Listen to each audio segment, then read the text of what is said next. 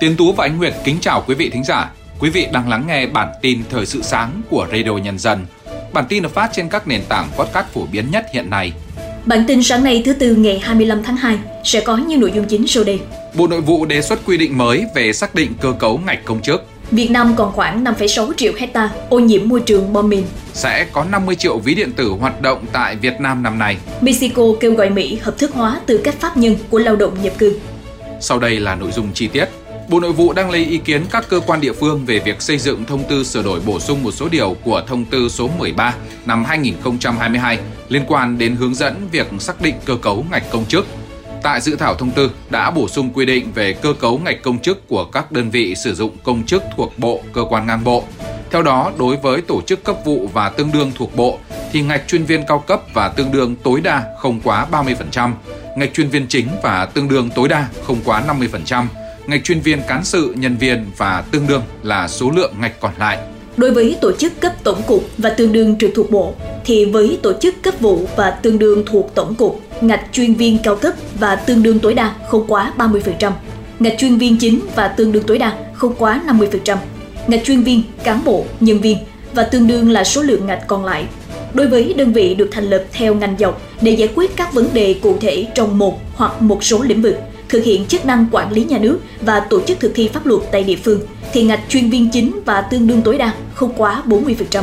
Từ ngày 1 tháng 7 năm 2024, Việt Nam sẽ thực hiện cải cách chính sách tiền lương. Cụ thể, mức lương trung bình của công chức viên chức sẽ có mức khởi điểm tăng từ hệ số 2,34 lên 2,68. Mức lương cao nhất của công chức viên chức tương ứng với bậc 3 của chuyên gia cao cấp cũng được nới rộng từ hệ số 10 lên 12. Chính phủ đã trích lập được nguồn 560.000 tỷ đồng, bảo đảm đủ cải cách tiền lương đến năm 2026. Bộ Giao thông Vận tải cho biết giai đoạn từ nay đến năm 2025 sẽ có thêm 168,5 km đường Hồ Chí Minh được đầu tư xây dựng và hoàn thành. Dự án đường Hồ Chí Minh được khởi công năm 2000 với tổng chiều dài 2.744 km. Đến nay, các đơn vị liên quan đã hoàn thành 2.488 km, đạt hơn 90% và khoảng 258 km tuyến nhánh. Với 256 km còn lại thuộc 5 dự án thành phần đang triển khai, Bộ Giao thông Vận tải dự kiến tiến độ một số đoạn sẽ hoàn thành vào năm 2025. Việt Nam là một trong những quốc gia hiện có tỷ lệ ô nhiễm bom mìn cao trên thế giới. Ước tính số bom đạn sau chiến tranh để lại ở Việt Nam là khoảng 800.000 tấn. Diện tích ô nhiễm và nghi ngờ ô nhiễm bom mìn khoảng 6,1 triệu hecta, chiếm 18,82% tổng diện tích của cả nước. Số bom mìn vật liệu chưa nổ hiện còn nằm rải rác tại 63 tỉnh thành phố, trong đó tập trung nhiều tại các tỉnh miền Trung, Tây Nguyên và miền Đông Nam Bộ.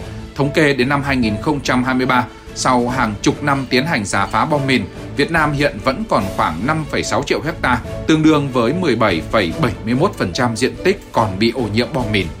Cục Phát thanh Truyền hình và Thông tin Điện tử Bộ Thông tin và Truyền thông vừa công bố cập nhật tháng 2 2014 danh sách nội dung đã được xác thực trên mạng Wireless sử dụng cho hoạt động quảng cáo. Danh sách có 3.066 tài khoản, kênh nội dung, trang và nhóm cộng đồng của các cơ quan báo chí, đài phát thanh truyền hình cùng các tổ chức, cá nhân đã được cơ quan chức năng xác thực và khuyến nghị các nhãn hàng, doanh nghiệp xem xét lựa chọn quảng cáo sản phẩm. Danh sách bên cạnh danh sách whitelist có blacklist là danh sách các website có dấu hiệu vi phạm pháp luật. Trong lần cập nhật tháng 1 2014, Blacklist có 408 trang, gồm các website quảng cáo cá độ, cung cấp trò chơi điện tử trái phép có tính chất cờ bạc, đổi thưởng. Đến cuối năm 2024, Vingroup công ty chuyên lĩnh vực cung cấp dịch vụ tích hợp về dữ liệu tài chính, thông tin kinh doanh, nghiên cứu ngành và các dịch vụ khác, dự báo có 50 triệu ví điện tử hoạt động tại Việt Nam, tăng gần 40% so với năm ngoái. Trước đó, tính đến cuối năm 2023, có 36 triệu ví điện tử hoạt động tại Việt Nam. Lượng ví điện tử tiếp tục tăng mạnh nhờ duy trì đà tăng trưởng tốt thời gian qua. Giai đoạn 2018-2023, số lượng và giá trị giao dịch thông qua ví điện tử liên tục đạt mức tăng trưởng hai con số với tốc độ hàng năm lần lượt là 80,4% và 83,5%. Tính đến thời điểm này, hơn 20 tỉnh thành phố đã công bố phương án tuyển sinh lớp 10 trung học phổ thông công lập năm 2024-2025. Trong đó, đa số địa phương tổ chức một kỳ thi chung để tuyển sinh. Thí sinh thực hiện 3 bài thi toán, ngữ văn và ngoại ngữ. Thời điểm này, Hà Nội chưa chốt số lượng môn thi của kỳ thi tuyển sinh lớp 10 năm học 2024-2025. Thời gian tổ chức kỳ thi cũng đang được nghiên cứu để sớm công bố cho học sinh được biết. Sở Giáo dục Đào tạo Hà Nội cho biết, năm nay thành phố áp dụng phương thức thi tuyển bao gồm 3 môn thi bắt buộc là toán, ngữ văn và ngoại ngữ. Môn thi thứ tư nếu có sẽ công bố trong tháng 3 2014. Đến tháng 2 này, còn gần 5.000 container hàng tồn tại cảng biển thành phố Hồ Chí Minh, tăng mạnh so với cuối năm 2023, gây ảnh hưởng đến hoạt động xuất nhập khẩu của doanh nghiệp. Đây là số liệu vừa được Cục Hải quan thành phố Hồ Chí Minh công bố. Theo đó, lượng hàng tồn trong tháng 1 tăng cao so với cuối năm ngoái, do đây là thời điểm cận Tết Nguyên đán. Lượng hàng nhập khẩu của doanh nghiệp về cảng tăng hơn so với trước. Theo quy trình, cơ quan này sau khi kiểm tra, xác minh thông tin sẽ thông báo tìm chủ hàng tồn động với hàng hóa lưu giữ quá 90 ngày. Theo đại diện đơn vị tổ chức thi IELTS tại Việt Nam, tính năng cho phép thí sinh thi lại một kỹ năng trong bài thi IELTS hiện áp dụng ở 112 quốc gia, trong đó có một số nước Đông Nam Á. Đơn vị này đang làm việc tích cực để có thể triển khai tại Việt Nam. Tính năng này cho phép thí sinh có thể làm lại bất kỳ kỹ năng nào trong 4 kỹ năng nghe, nói, đọc, viết, mà không phải làm lại toàn bộ bài thi như trước. Tại Việt Nam, nhiều đại học và trường đại học lớn đã chấp nhận quy đổi điểm IELTS sang điểm môn tiếng Anh khi xét tuyển đại học. Chính vì vậy, việc có thể được thi lại một số kỹ năng trong bài thi IELTS sẽ tăng cơ hội trúng tuyển của các thí sinh.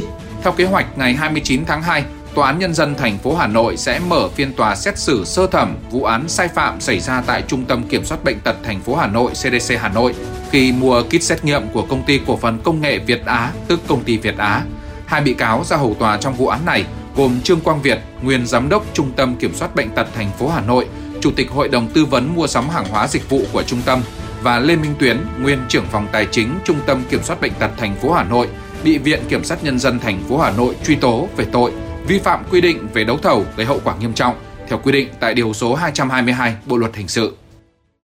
Chuyển sang những tin tức quốc tế, người phát ngôn của Tổng thư ký Liên Hợp Quốc khẳng định tổ chức đa phương này sẽ duy trì các nỗ lực nhằm giúp người dân Palestine vượt qua những thách thức về nhân đạo, chính trị, tài chính cũng như an ninh. Đề cập đến việc Thủ tướng Palestine đệ đơn từ chức, Liên Hợp Quốc bày tỏ cơ quan này mong muốn thấy một chính quyền Palestine được củng cố và trao quyền Người phát ngôn của Tổng thư ký Liên Hợp Quốc nêu rõ chính quyền Palestine được củng cố, được trao quyền và có thể quản lý toàn bộ lãnh thổ Palestine bị chiếm đóng là rất quan trọng. Đây được xem là bước đi trong lộ trình hướng tới việc thành lập một nhà nước Palestine hoàn toàn độc lập, dân chủ, có chủ quyền trên cơ sở các đường ranh giới năm 1967, trong đó có giải Gaza là một phần không thể thiếu. Theo trang web của Bộ Quốc phòng Trung Quốc, trong danh sách lãnh đạo cấp cao của bộ này hiện nay, ngoài Chủ tịch Tập Cận Bình, Phó Chủ tịch Trương Hữu Hiệp và Hà Vệ Đông, những ủy viên còn lại của Quân ủy Trung ương Đảng Cộng sản Trung Quốc gồm Lưu Chấn Lập, Miêu Hoa và Trương Thăng Dân, cựu Bộ trưởng Quốc phòng Lý Thượng Phúc đã bị xóa tên khỏi danh sách này. Đây là dấu hiệu cho thấy ông Lý có thể bị cách các chức vụ trong đảng. Phát biểu họp báo, Ngoại trưởng Mexico đã nhấn mạnh tầm quan trọng của lao động nhập cư Mexico đối với nền kinh tế Mỹ, đồng thời một lần nữa kêu gọi Washington hợp thức hóa tư cách pháp nhân của những người Mexico nhập cư trái phép đã làm việc ở Mỹ hơn 5 năm. Trong đó có nửa triệu thanh niên được bảo vệ đạo luật chương trình hành động trì hoãn trục xuất những người nhập cư trái phép vào Mỹ từ khi còn nhỏ.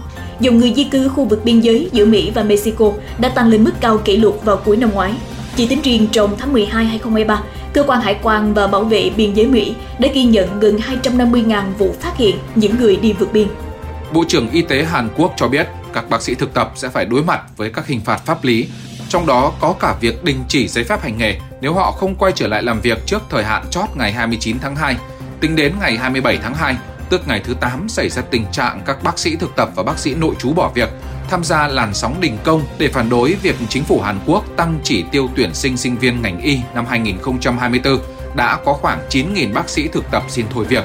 Kể từ khi các bác sĩ thực tập tại Hàn Quốc bắt đầu cuộc bãi công ồ ạt, số bệnh nhân mới tại các bệnh viện đa khoa giảm 24%, trong khi số ca phẫu thuật thực hiện giảm 50% tại các bệnh viện này. Dữ liệu sơ bộ của chính phủ Nhật Bản công bố ngày 27 tháng 2 cho thấy số lượng trẻ em ra đời ở Nhật Bản trong năm 2023 tiếp tục giảm trong năm thứ 8 liên tiếp xuống mức thấp kỷ lục. Diễn biến này cho thấy thách thức khổng lồ mà chính phủ Nhật Bản phải đối mặt để ngăn chặn đà giảm đáng báo động này.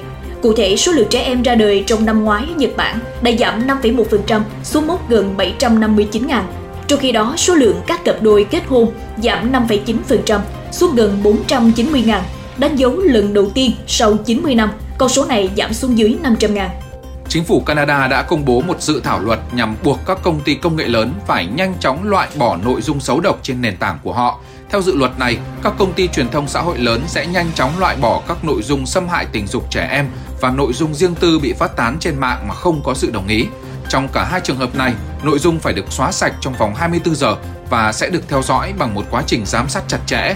Dự luật này cũng đề nghị tăng hình phạt cho tội kích động việc diệt chủng lên khung tù trung thân so với mức án 5 năm hiện nay.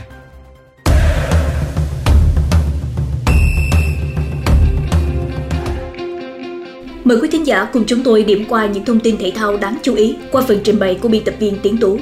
Thưa quý thính giả, Liên đoàn bóng đá Việt Nam vừa ra quyết định đình chỉ thi đấu đối với 5 cầu thủ của câu lạc bộ Bà Rịa Vũng Tàu là Trần Kỳ Anh, Nguyễn Sơn Hải, Lê Bằng Gia Huy, Nguyễn Quang Huy, Phạm Văn Phong. Án phạt có hiệu lực cho đến khi có quyết định khác với 5 cầu thủ này.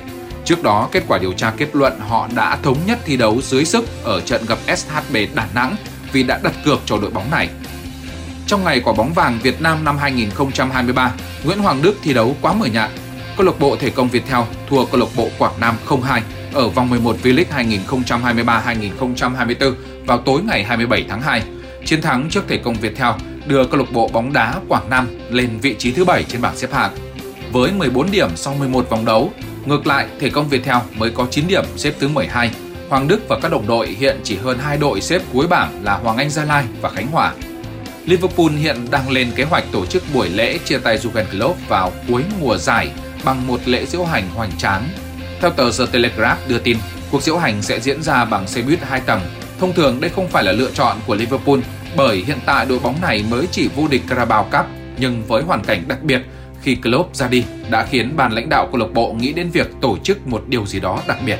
158 bàn thắng đã được ghi ở 42 trận đấu tại Premier League trong tháng 2 này, trung bình 3,8 bàn một trận. Theo Opta, đây là tỷ lệ số bàn thắng trên một trận cao nhất ở một tháng thi đấu trong lịch sử EPL. Kỷ lục này có đóng góp lớn của Arsenal khi pháo thủ đã ghi 18 bàn sau 4 trận đấu của mình trong tháng này. Giữa bộn bề công việc Giữa những áp lực của cuộc sống Đôi khi chúng ta bỏ lỡ những dòng thông tin hữu ích trong ngày Hãy để Radio Nhân dân giúp bạn tiếp cận với những thông tin để mỗi phút chúng ta không bỏ qua bất cứ một thông tin quý giá nào. Bật Radio Nhân dân vào mỗi buổi sáng và chiều trên các nền tảng số hiện đại nhất để cập nhật những tin tức chính xác và hữu ích. Radio, Radio Nhân, dân, đồng, đồng hành cùng bạn, dù bạn ở đâu. Ở phần cuối chương trình, mời quý thính giả đến với những thông tin thời tiết cùng biên tập viên Ánh Nguyệt. Xin mời chị. Vâng thưa Tiến Tú, thưa quý thính giả, trong ngày hôm nay khối không khí lạnh tiếp tục suy yếu, vì thế miền Bắc ngày trong sáng nay mưa sẽ giảm, nhiệt độ có xu hướng tăng dần. Ngưỡng nhiệt cao nhất trong ngày ở khu vực Trung Du và vùng núi tăng lên mức 16 đến 17 độ, còn ở khu vực đồng bằng và thủ đô Hà Nội là 18 đến 20 độ. Lai Châu, Điện Biên là những tỉnh mà trời có nắng, nền nhiệt ngày hôm nay sẽ tăng cao lên mức 25 đến 27 độ. Dự báo trong ngày mai, miền Bắc vẫn tiếp tục với xu hướng tăng nhiệt. Từ ngày 1 tháng 3 trở đi, khi có tác động của đợt không khí lạnh mới, miền Bắc trời sẽ rất đậm trở lại. Hôm nay tiếp đà suy yếu của khối không khí lạnh ở khu vực từ Thanh Hóa đến Thừa Thiên Huế, mưa giảm hẳn. Nền nhiệt trong ngày khu vực từ Thanh Hóa, Hà Tĩnh dao động trong khoảng từ 20 đến 23 độ. Khu vực từ Quảng Bình đến Thừa Thiên Huế là 24 đến 26 độ. Còn ở các tỉnh thành phố từ Đà Nẵng đến Quảng Ngãi, nền nhiệt tăng lên ngưỡng 27 đến 29 độ. Khu vực từ Bình Định đến Bình Thuận, nhiệt độ cũng tăng lên mức 29 đến 32 độ. Rét chỉ còn xảy ra ở khu vực từ Thanh Hóa đến Hà Tĩnh. Tây Nguyên và Nam Bộ đều đón ngày nắng mới với thời tiết nắng sớm. Dù cường độ nắng chưa quá mạnh, nhưng mức nhiệt cao nhất trong ngày khu vực Tây Nguyên sẽ từ 30 đến 33 độ. Các tỉnh Nam Bộ sẽ tăng lại mức 33 đến 36 độ. Trong đó, khu vực miền Đông Nam Bộ, nhiệt độ phổ biến từ 34 đến 36 độ, trời nắng nóng diện rộng trở lại. Những thông tin thời tiết vừa rồi đã kết thúc bản tin thời sự sáng của Radio Nhân dân.